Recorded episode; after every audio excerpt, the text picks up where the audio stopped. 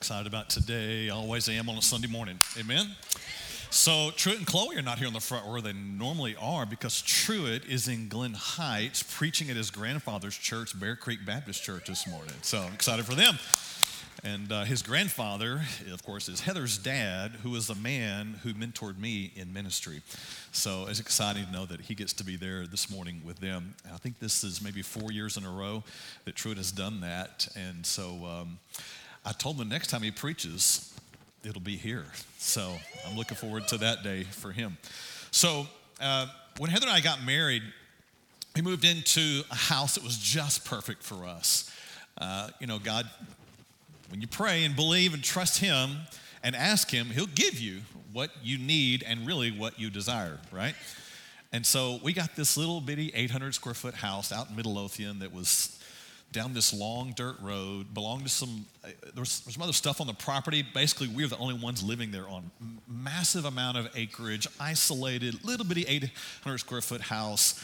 It was just one bedroom. It had two closets. Had one those stacked washer dryers that you could wash one pair of jeans and one shirt in, basically, you know what I'm talking about. Uh, no dishwasher, no microwave, but it was perfect for us, you know, those first uh, years or year until Brianna came along. And so it wasn't long. God blessed us with Brianna, and we still made it work. You know, I it was a it was a kind of a, a, bigger bedroom or a long bedroom, I should say. It wasn't big. It was long, and so I turned the dresser sideways. We made a little space for her, and so we made a one bedroom into that was small into two really small rooms, basically. And then Holly came along a couple of years later, and so whew, we're starting to feel it in this little 800 square foot house. Our capacity was small, right? And we wanted to have some more activity but we knew in order to have some more activity, to have more children, to have families over, to have friends over, we were going to have to have some more capacity. Hello? Because your activity ends up getting limited by your capacity. We wanted to grow, but our capacity was limited. So we prayed, and God gave us a new place to go to. We had to get to the next level. It was going to cost us something. It was going to be a bit of a sacrifice, but we got into a place that had some more capacity so we could expand our activity, and we did and had more kids. Hello? and God blessed along the way. God is looking to continually expand the capacity of our hearts. What you have right now and what you know about God, know about His will for your life, know about His blessings for you, is not the end of the road. There is so much more that He has for you. But for you to receive that, as Caleb said, you're going to have to expand your capacity. You're going to have to be willing to do some things and believe some things differently than you have believed up to this point. You're going to have to believe some things about who God is, what His purpose is, how good the blessings are in Him, what the Holy Spirit's role for your life is, the power of God's Word, all that stuff. He has so much more for us. And hence, that's our series, More. God is looking to expand our capacity. So today, I'm calling our message Jesus came to expand your capacity. This is his purpose. He came for you to have your life redeemed, transformed, born again, start all over again, but with new life. Walk out of the grave of death and guilt and shame and fear and all that stuff and walk into the glorious power of who Jesus is in your life. And his desire is to continually expand that capacity so that you take in more and more of his truth. So let's jump right in today. Turn to Luke the Gospel of Luke in the New Testament. We're going to be in chapter 7 because we're going to see a story today that illustrates this point in the lives of especially two people. One is going to have her capacity expanded. She is going to forever be changed because she allowed Jesus to change her. The second person, however, is a guy, is a man. This doesn't mean that only God expands the heart of women and not of men. It just happens in this story, this is what it looks like a woman who responds, a man who does not. Our story begins in verse 36. I'm going to read the story, make just a few comments. Then we're going to jump into using the marker board here. You can follow along, take some notes, draw some stuff on your page. Uh, we'll put the marker board back up at the end if you want to just come and take a picture and not do any of that stuff. So here we are, in verse 36. Then one of the Pharisees, which is uh, uh, one of the Jewish men who was a leader in the Jewish belief system, who was learned and trained and followed God's ways, but by their traditions had added some laws to God's word, and they, this one at least, rejected Jesus as the Messiah, as the one who was fulfillment of all the Old Testament. They refused to believe that he was the one. So this man, this Pharisee, asked Jesus to eat with him. He invited him to his house. As the story unfolds, we're going to see that maybe his motives weren't all that clear.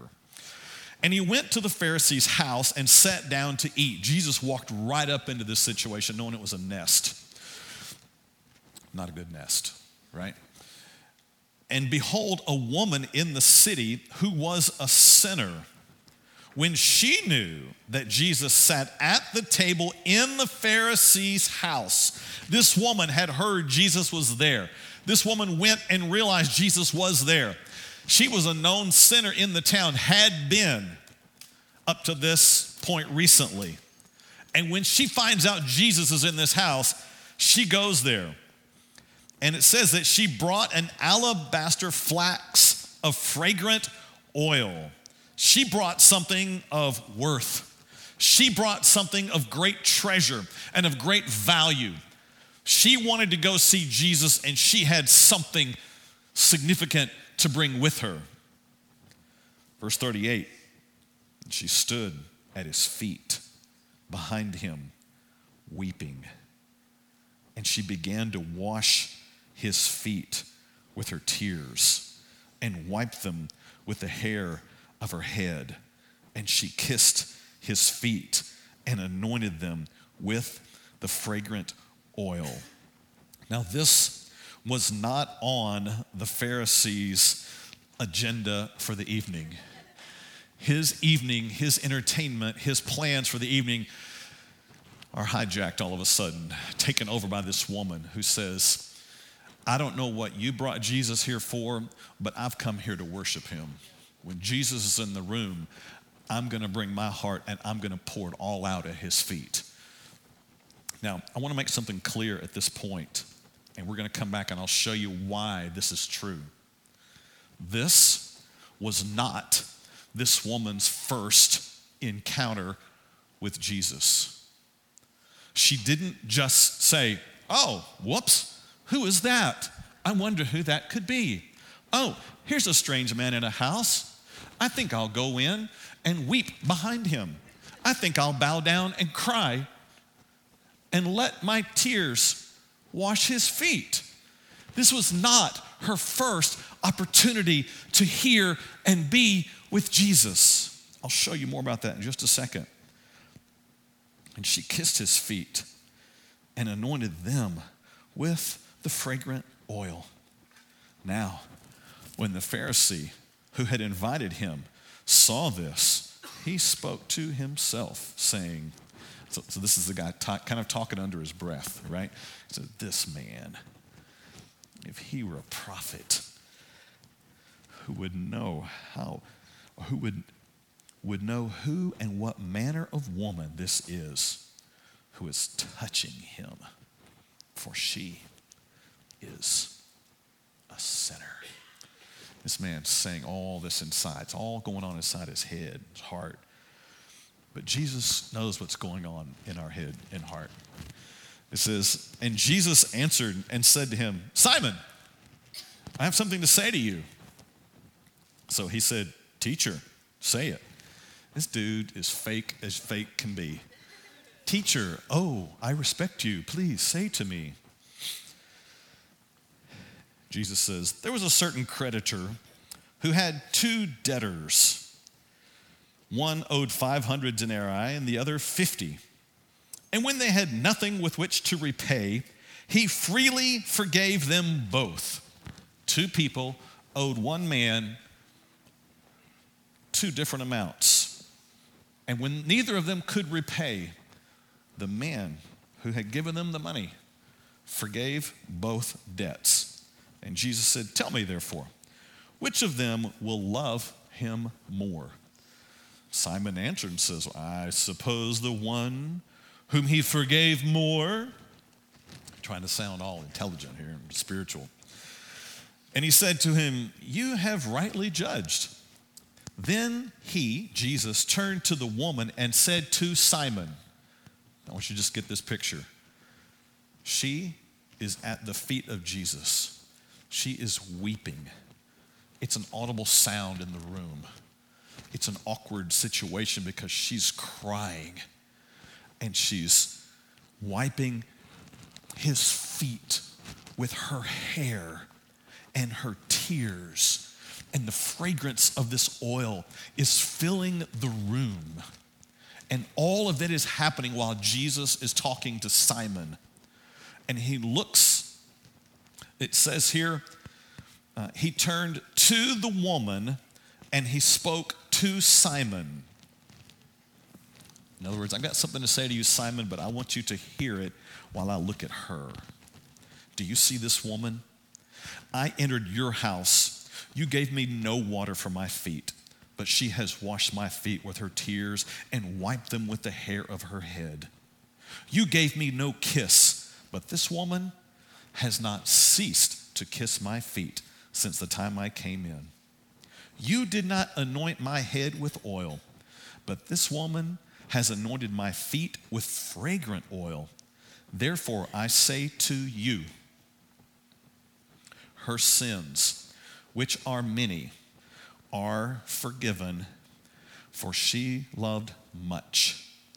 But to whom little is forgiven, the same loves little. Then he said to her, Your sins are forgiven. And those who sat at the table with him began to say to themselves, Who is this who even forgives sins? You see, it was a nest, it was a setup, it was a trap. They brought Jesus in with no interest in learning what he had to say except for what they could use to try to trap him. Verse 50, it says, Then he said to the woman, Your faith has saved you. Go in peace. Now, I want to give you the reason why I think this was not the first occasion for this woman to meet this man. You know, there's part of a beauty that happens in the Greek language that you and I don't know of as or with our English language. And this is where it would be, in, it has been important that we were in school. Remember those moments where you always said, Why do we have to learn all this noun, verb, adjective stuff? Here's your moment right now, okay? A verb is a word that tells you of some activity, right? It says, I am running, walking, sitting, okay? Those are action words. The verbs in the Greek were written in such a way at that time that when we interpret them today, they tell us when the activity happened, whether it was in the past and it happened on a singular event, or whether it happened in the present, or it's going to happen in the future, or if it happened in the past and it has ongoing, continuous results from that action. Interesting. God chose for the scripture to be written at a time when those Greek words were in play, so that when we read them today, we would know with clarity what God's word says. We don't have to guess, we don't have to assume. For example, in this verse, where Jesus said, Therefore I say to you, her sins, which are many, are forgiven. There's your action, forgiven. Now, the question is what does that mean? When? Was it something that was about to happen? Was this future? Was it past? Is it present? The verb usage here tells us that it was in the past. It's called the perfect tense if you're a Greek verb student. It happened in the past and it has ongoing, continuous results to it. So, in other words, there was a time in the past where Jesus spoke or met this woman, and she heard what he had to say, and she received what Jesus said, and her sins were forgiven in that moment in the past. And there is ongoing, continuous results from it. Her sins are forgiven. They have been forgiven already. For she loved is not a reference to all the sin that she had committed. Hello? It's not that she was, uh, this is not a reference to the fact that she was immoral with a bunch of men. It wouldn't have used the word loved. Hello? It's a reference to the fact of what she just did. She is loving much. She is pouring out her gratefulness for what Jesus has done because she was forgiven already. When you know what Jesus has done for you, it will produce an activity that comes from you. This woman, because she knew how much she had been forgiven, she had been set free and she came to worship. She didn't come to worship to be forgiven. Hello? It's what Caleb was talking about earlier. He didn't, she didn't come to do some great things so that Jesus would say, Okay, well, you know, since you were so good this morning, I'm going to give you some forgiveness. No, she was completely forgiven because she believed, and here she was demonstrating her faith in that she had been forgiven. Let me walk this through for just a little bit. I want to contrast our two people here we're going to talk about her as the one who is free. All right? And then we're going to talk about our friend Simon as one who appeases. Now, appeases. This is a word that means to try to keep someone happy so that they won't be angry with you. You're trying to appease someone. You're trying to be kind to them. You're trying to be nice to them. You're trying to give them some things so they won't turn against you, so they won't turn away from you. And Jesus in this story says, For those who are free, they will love much. But those who live to appease, they will love little.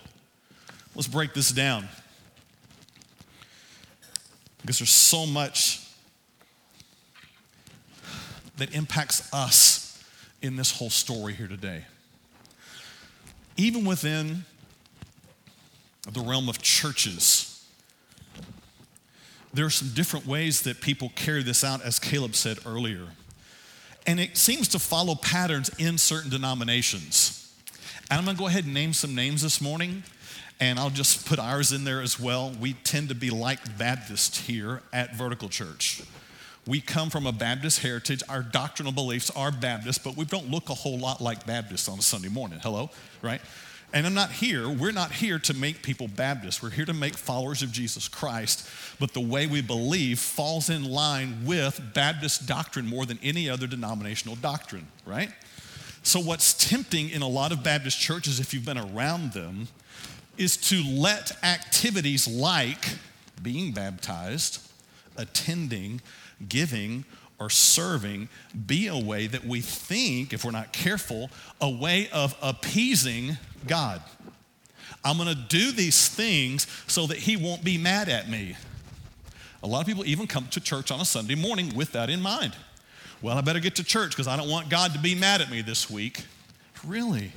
Did you miss the whole thing about Jesus died for you? Did you miss the whole thing about that? Uh, Jesus loves me, this I know, for the Bible tells me so. He already loved you. For by grace you're saved by faith, not by works of righteousness. You aren't saved by the fact that you came to church, were baptized, prayed a prayer, gave some money. Those, none of those things saved you. You're saved by faith alone in Jesus Christ. Hello? You have to be clear about that. It's important. We're not here to try to build up a list of works that make us look better to God. Right? Let's just walk down some denominational lines here. If you have come from an assemblies or Pentecostal background, I've been in some of those. I know what can tend to happen in some of those. There can be this thought that, well, I need to worship enough to try to get enough experience built up, to try to work myself up enough to try to get God's favor, and maybe He'll bless me and forgive me, and I'll have more favor in my life. Hello? It's okay to amen. Come on now. That happens sometimes in Pentecostal assemblies, churches, and they have a they have a doctrine that goes along with it that to me is very, very destructive. It's one that says you can never really know for sure if you're saved. They don't like the fact that we say once saved, always saved. They don't like that. They tend to have belief, not all, but many assemblies and Pentecostal churches believe that your standing with God is based only on your current obedience to God. And if you're not walking in perfect obedience, and if you're not working, uh, walking in extravagant worship, then you have lost your salvation and you better get down front and get it all again. Let's just keep on walking down some of these. Catholics. Catholic churches tend to put an emphasis on the prayers that are prayed and that those are what get you right standing to God. And so you have to pray in a certain way to a certain person through a person on earth often and repent your sins to that person. And to the degree that you do those things, you get favor and forgiveness from God. When Jesus died and rose again, he opened the way for you and I to come boldly to the throne of grace, straight to him. I don't come through someone else. And my standing with him is secure. It's not based on the latest prayer I've prayed out of a book that told me how to pray it. Hello? Or even holding a certain set of beads. Let's keep going. Let's talk about Methodists for just a little bit. Not all Methodists are bad, not all assemblies are bad. I'm not, I'm not here to paint bad across denominational lines. I just want to point out some areas that you have to be aware of. A lot of times in some Methodist churches, the focus is on being loving and nice. And to the, degree that, to the degree that you are loving and nice to all people, you gain a greater favor and forgiveness with God. But the minute you take a stand on any kind of doctrinal issue and cause someone else to be offended, you run the risk of losing your standing and favor with God. Not all. I'm not saying that. I'm not saying that about any of the ones near us, even. That's not my point today. I do want to point out the fact that you and I, as believers in Jesus Christ, are taught that the Bible says, For by grace you have been saved through faith, and you have received full forgiveness of your sins at that moment. Not partial, not some for now, some for later, but the full forgiveness of your past, present, and future sins. You and I are not living to appease God in some way that we keep a checklist of how much we're doing along the way because, boy, at any moment, He might just smack you down with some arrow of judgment because of some horrible thing that you have done and you'd lose your salvation. Do you hear me? There's no security in that. There's no peace in that. There's no gospel in that. There's no Jesus in that. It's true. So, as we look at um, our characters here today, I want us to look at this woman who loved much. And I want to show you what it looks like when a person loves much. I'm going to use some words on this side that all start with the letter E. This woman was eager to come and worship Jesus. It says in the story that she stood at his feet, behind him weeping. It's the first thing about a person who loves much. I've got some slides we can follow along here. She was eager.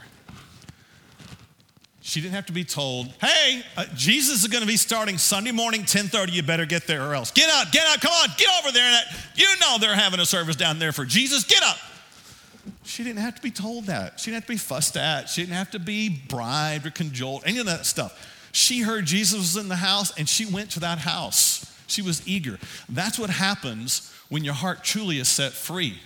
You don't have to go because you think he could be angry or he might not be angry. You go because he's in the house and he's already set you free and you want to go show him some love. Amen? You want to worship him.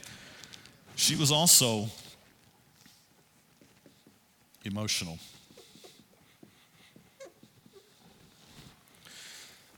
The Bible says that she began to wash his feet with her tears.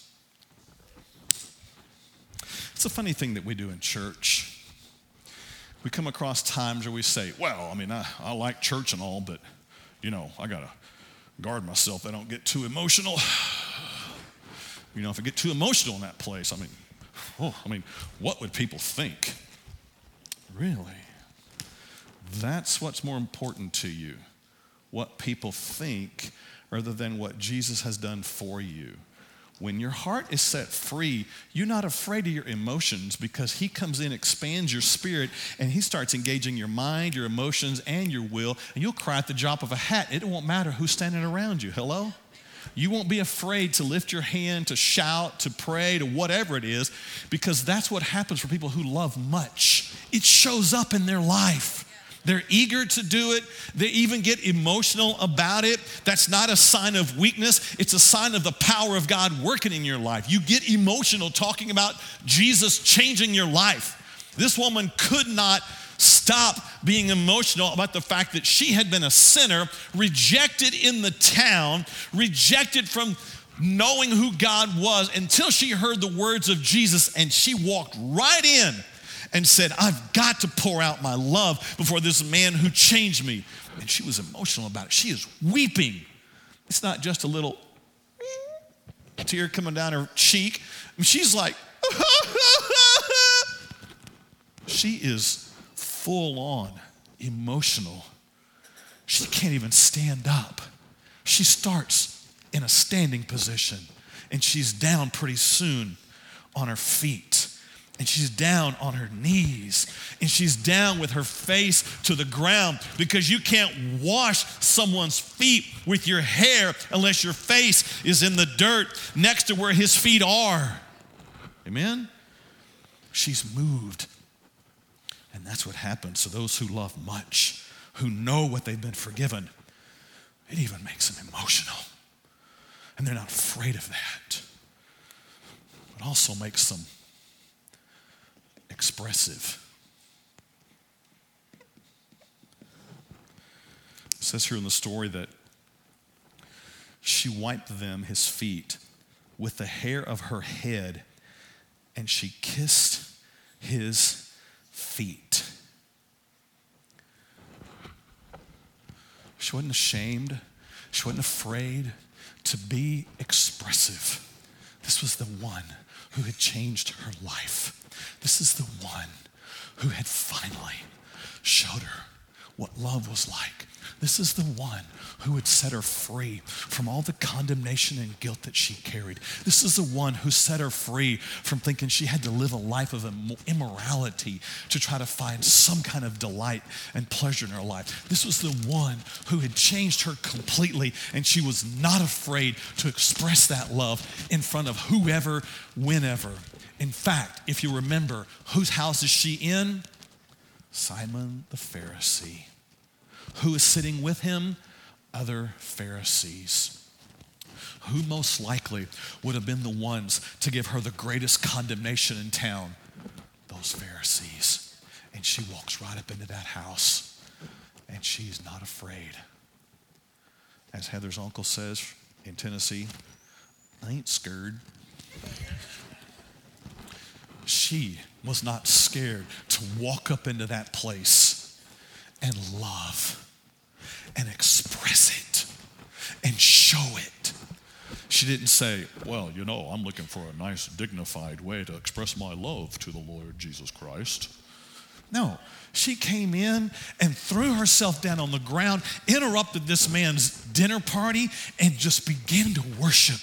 It didn't matter what it sounded like. It didn't matter what the aroma produced in the room. It didn't matter that she interrupted the whole thing. She was there because that's what love does that has been changed in a heart. It's expressive, it shows up. Amen? It's also extravagant. This woman brings an alabaster flask of fragrant oil. It's costly. And she's going to pour it out on the feet of Jesus. She doesn't keep it for herself. She didn't sell it to try to make money for herself. She didn't use it for a nice gift for a few of her friends to impress them. She took what was of greatest value to her and said, I've got to give this to the one who changed my life. And she was extravagant with it. She poured it all out. She didn't say, Bloop, there, that should do it. She poured the whole thing out on his feet. She's extravagant with her worship. She doesn't care what people in the room think. She doesn't care that the aroma is going to fill the air. This is what happens when you love much, when you know you've been forgiven much. You stop being so self focused. You stop being so self conscious. You stop being afraid of what other people think, and you love much when you're free. Amen? But Simon the Pharisee is not so much this way. He is a man who says he believes, but he believes that he has to keep the law in order to appease a potentially angry God. And if he doesn't do enough, this God could strike him down at any moment. And when you live appeasing, you will live with very little love. Watch what happens in this story here. Because um, Jesus says about him, He said, You know, this woman here, she loved me like this. But Simon, here's what you've done you gave me no water for my feet. When you live trying to appease, you'll love little and you'll end up silent. It was customary in these days to pour out some water for the feet of your guests. They didn't have fancy shoes like you and I, they had sandals. And their feet got dry and they got dusty. And it was customary and complimentary to have some water to wash your guests' feet when they came to your house. But this man, he's not interested. He's totally silent when it comes to what should have been even customary. He sees Jesus walking in his house and just like, what's up?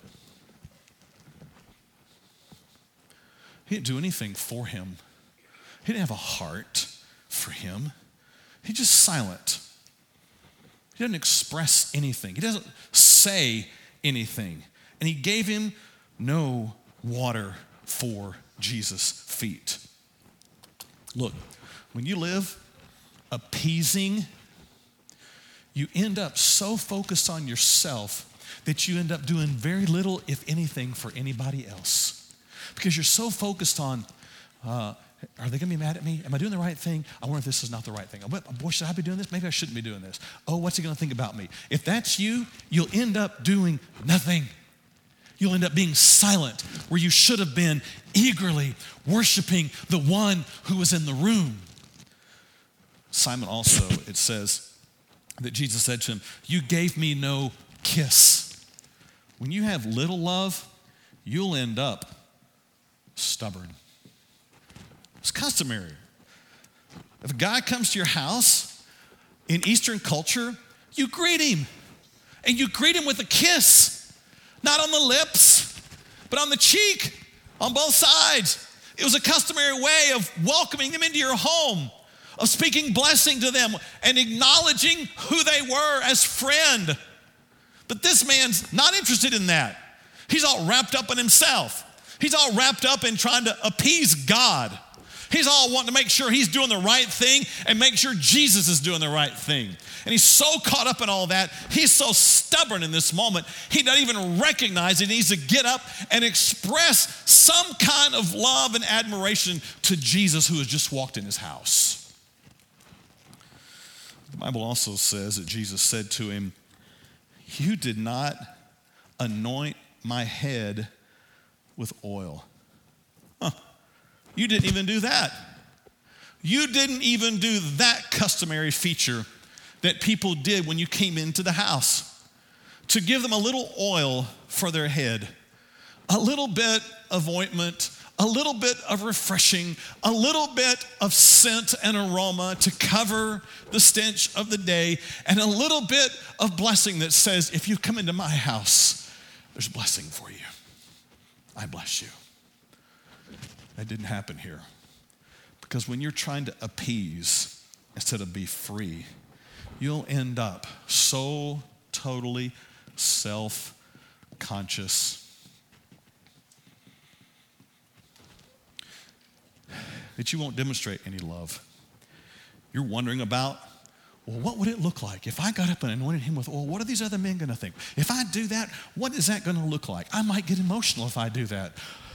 I might even say something I wasn't expected to say.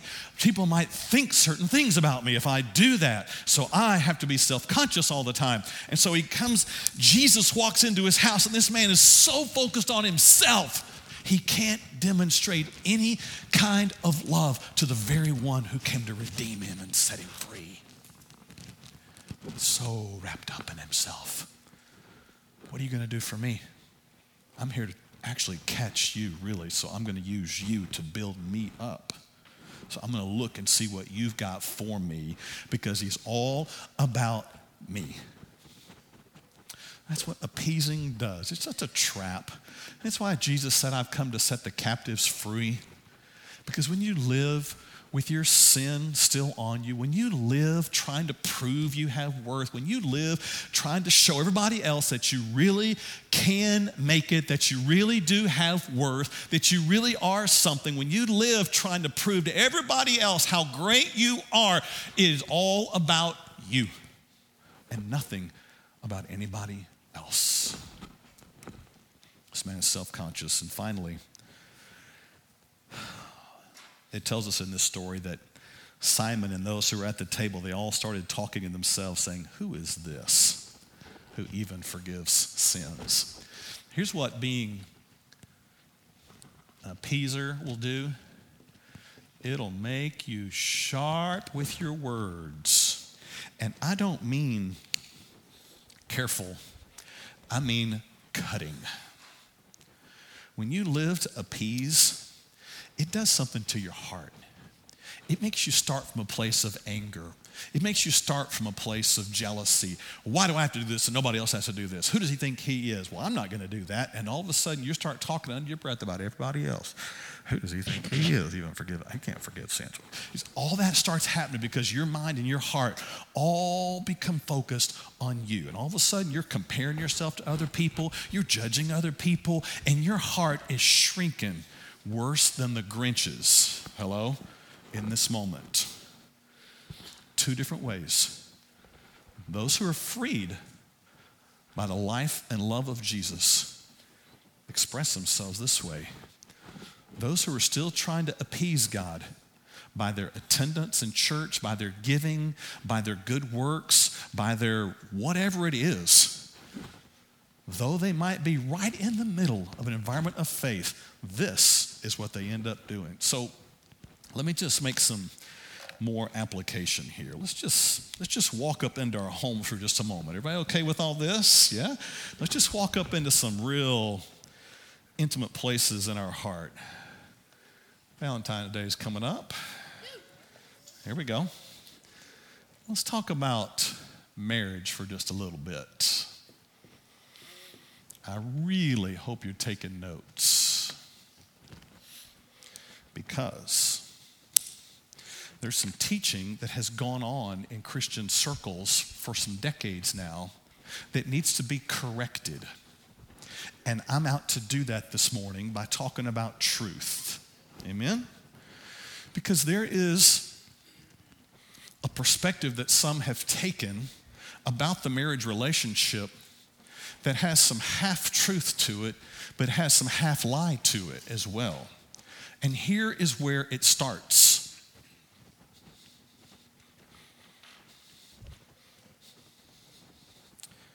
Wives, submit to your own husbands.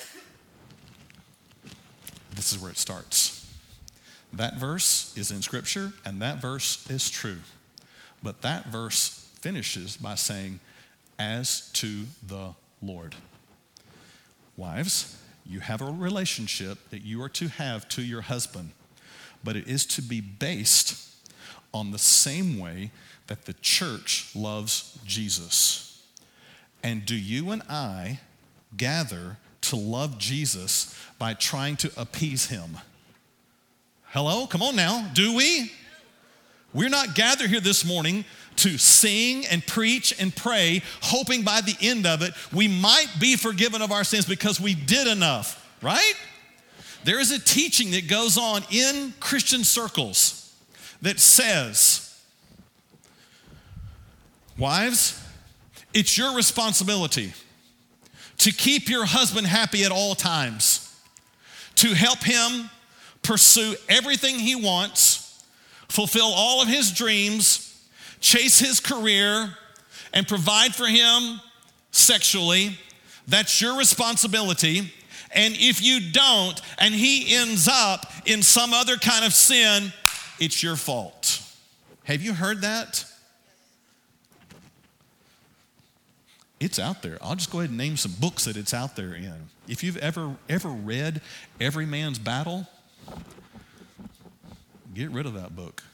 If you've ever read Love and Respect, if you've ever read His Needs, Her Needs, they present this model that says a husband is primary and a wife is secondary, and she is to make sure he gets to do all that he wants to do.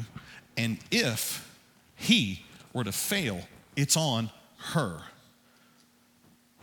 Maybe you've seen it where the counsel and the teaching says, ladies, if your husband's got wandering eyes, it's because you're not doing your job at home. Look, if your husband has wandering eyes, he needs to repent of that and come to Christ. Ladies, that is not your fault.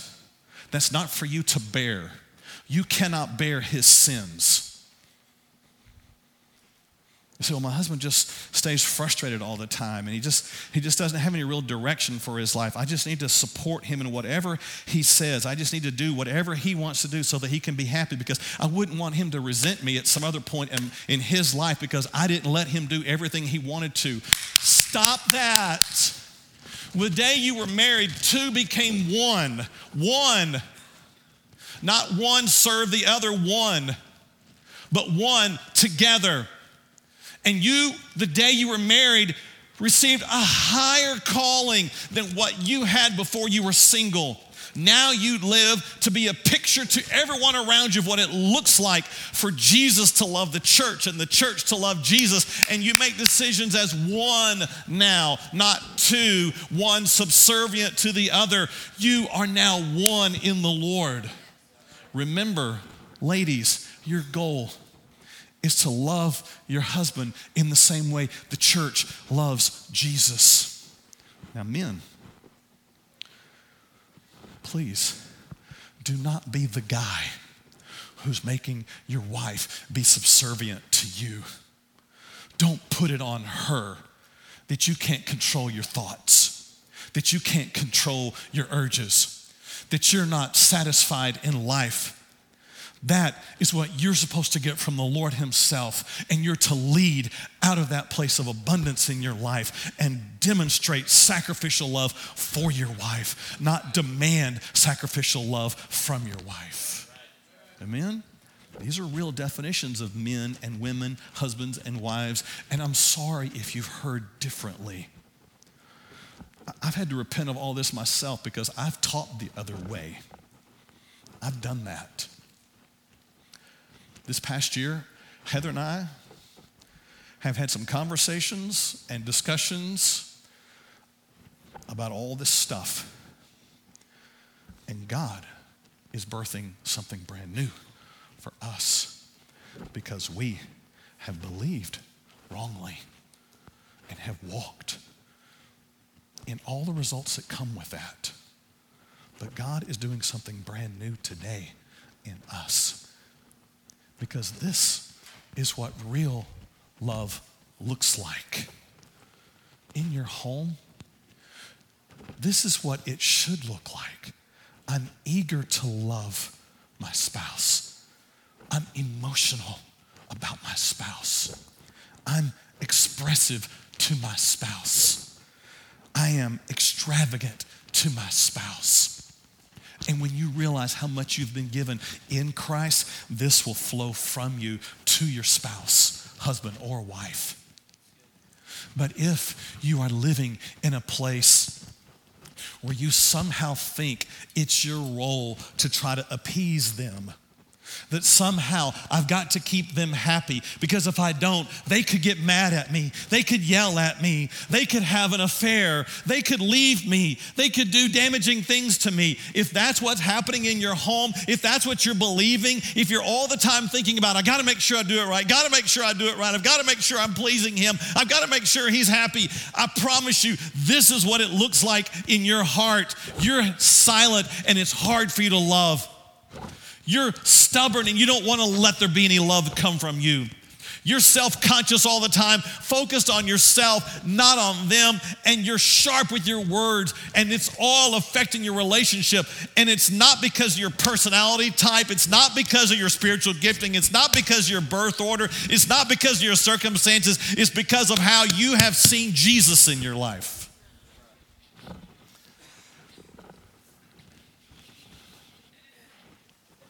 Is God working in your heart? Some lights coming on? I get it. It's tough, but it's freedom. It's freedom. And this is what Jesus came for. This is not freedom. Whether you're talking about marriage or whether you're talking about worship. But sadly, in many churches today, when it comes to even worship, there's a whole lot more of this than there is of this.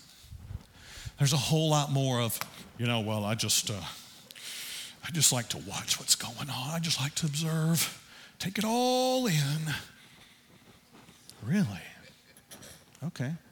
So the God who created all things and redeemed your soul, rescued you from hell, put you on a path of new life, gave you purpose, you just want to sit back and watch? You got nothing to say about that? Well, you know, if I if I open my mouth, I mean, there's no telling what could happen. I mean, I just I might get all emotional or something, you know. Oh, wouldn't that just be terrible? Ooh in a worship experience for people to get emotional. Oh my goodness. You mean it would be a terrible thing if somehow what Jesus has done on the inside started to get on the outside? That would be a terrible thing. That would be a terrible thing if the person next to you said, Oh my goodness, they must have been really changed by the Lord. That's a terrible thing. No, when you're set free by the one who loved you, you'll come into worship and you'll be eager you won't be afraid of being emotional. You'll be expressive and you'll be extravagant. You'll be like this woman coming in to find Jesus in the room saying, I don't care who else is in here. I don't care what this is going to look like, what this is going to sound like, what this is even to smell like, but I'm about to pour out some ointment on his feet. I'm about to wash his feet with my tears and my hair. I'm about to do what none of them would do in the room, but I'm to do it because this is the man who changed my life.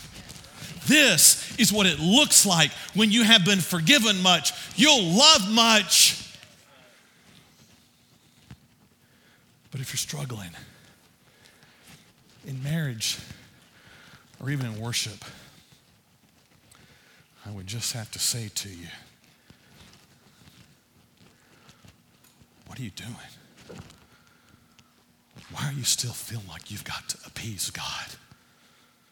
You've been set free. Stop trying to look so cool. You've been accepted by the King of Kings in the Trinity of heaven. Stop trying to look so respectable. He seated you in heavenly places. There ain't no better place of respect than that. Stop trying to be what the person next to you you think wants you to be. The King of Kings is at your right hand. How could you withhold?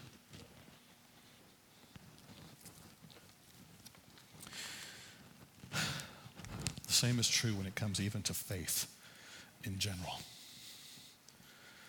Well, God, I just, I just don't know if I can, you know, believe everything that you've said and go everywhere that you've called me to. And I feel like I just have so much further to go. Look, I get it if you're talking about maturity.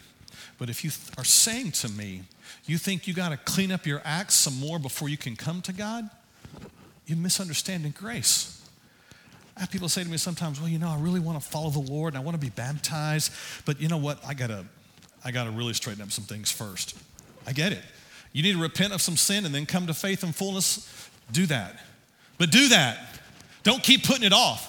Don't, treat, don't keep trying to reach some place of perfection before you come to Jesus. He came to make you perfect. He didn't look for you to be perfect before you came. Amen?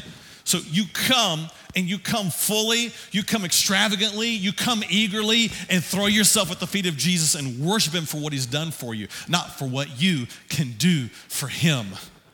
Because this is how you find freedom in your life. This is how you find that place of absolute freedom, release, and the ability to expressively love, the ability to show worship, the ability to be freed by the one who redeemed you, the ability to love without fear of what others think, the ability to give your worship, the ability to live out your faith in front of others without fear of what they might say or what they might do, you let the sufferings of Christ be where your heart is based. He wore a crown of thorns so that you wouldn't have to, so that you could put on a crown of glory and there receive it with great humility and have your heart set free. This is the kind of life that you and I have been invited to in Jesus Christ. I want to read two of the verses in this story and we'll close. I don't want to read them to you from the Good News Bible. Most of the time, I use the New King, James, New King James Version here. But the Good News Bible in this setting, I believe, gives us a clear picture of when this one was forgiven and what it produced in her. Here it is. Jesus said, I tell you, then, the great love she has shown proves that her many sins have been forgiven. She had moved from trying to appease to believing she was free. She wasn't there to try to pour out enough, cry enough, do enough, appease enough. She came because Jesus had already done that for her. And then the next part of the verse says this but whoever has been forgiven little shows only a little love. So I have to ask all of us today how much have you been forgiven? Maybe for some of the things in your life, you can accept forgiveness. But there's some others you're still trying to make your own way. You're still trying to prove you can do this. You're still trying to work it off. You still think that God might, on some offhanded chance, still be angry with you, still reject you, still be ready with a thunderbolt of judgment to just cast you down. As long as that belief remains in your heart, you will only love little. It'll show up in your life, it'll show up in your marriage, it'll show up in your worship because you think you've got so much more that you have to pay off. Today, it's time to be free. It's time to say, Lord, I believe your word that says there is therefore now no condemnation for those who are in Christ Jesus. Would you bow your heads with me? This is where we make this intensely personal. This is the moment where you have a conversation with the Lord Himself. This is the moment where you say, Lord, forgive me for trying to go it on my own, for trying to pay off my sin, for trying to earn my way, for trying to appease you, thinking you're somehow still against me. But today, I receive the truth that you have loved me, you have loved me fully, you have forgiven me, and there is now, therefore, no condemnation for me in Christ Jesus. And because of that, I want to love you much. I'm tired of having little love come from me. I want to have much love come from me. I want to love you much. I want to love my spouse much. I want to love my children much. I want to love those around me much.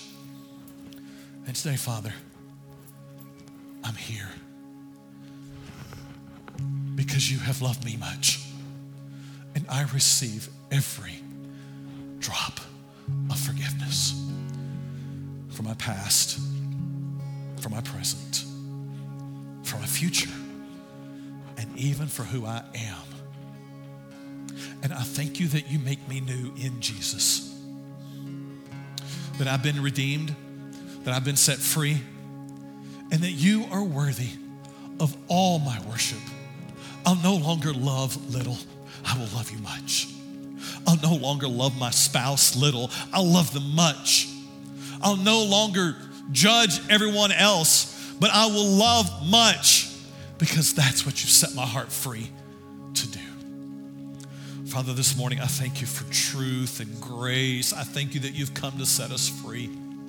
You've not called us to a heavy, burdensome, guilty, condemned life. You've come to set us free that we might love, that we might rest in who we are in you, that we might glory in you and know more of your glory. Father, our hearts are open to you today to worship, to love much. For you are worthy. It's in Jesus' name we pray. Amen. I'd ask you to stand because we're going to sing. We're going to love much to the one who's given much. And I'd encourage you, love him eagerly, emotionally, expressively, extravagantly as we sing. If you need to come forward to spend some time at the altar, you're welcome to do that. We've actually rearranged our rows here to make more room up front. So you feel free to come. If you need to go stand by somebody to say something, to worship with them, do that. Let's worship the one who's loved us much. Amen.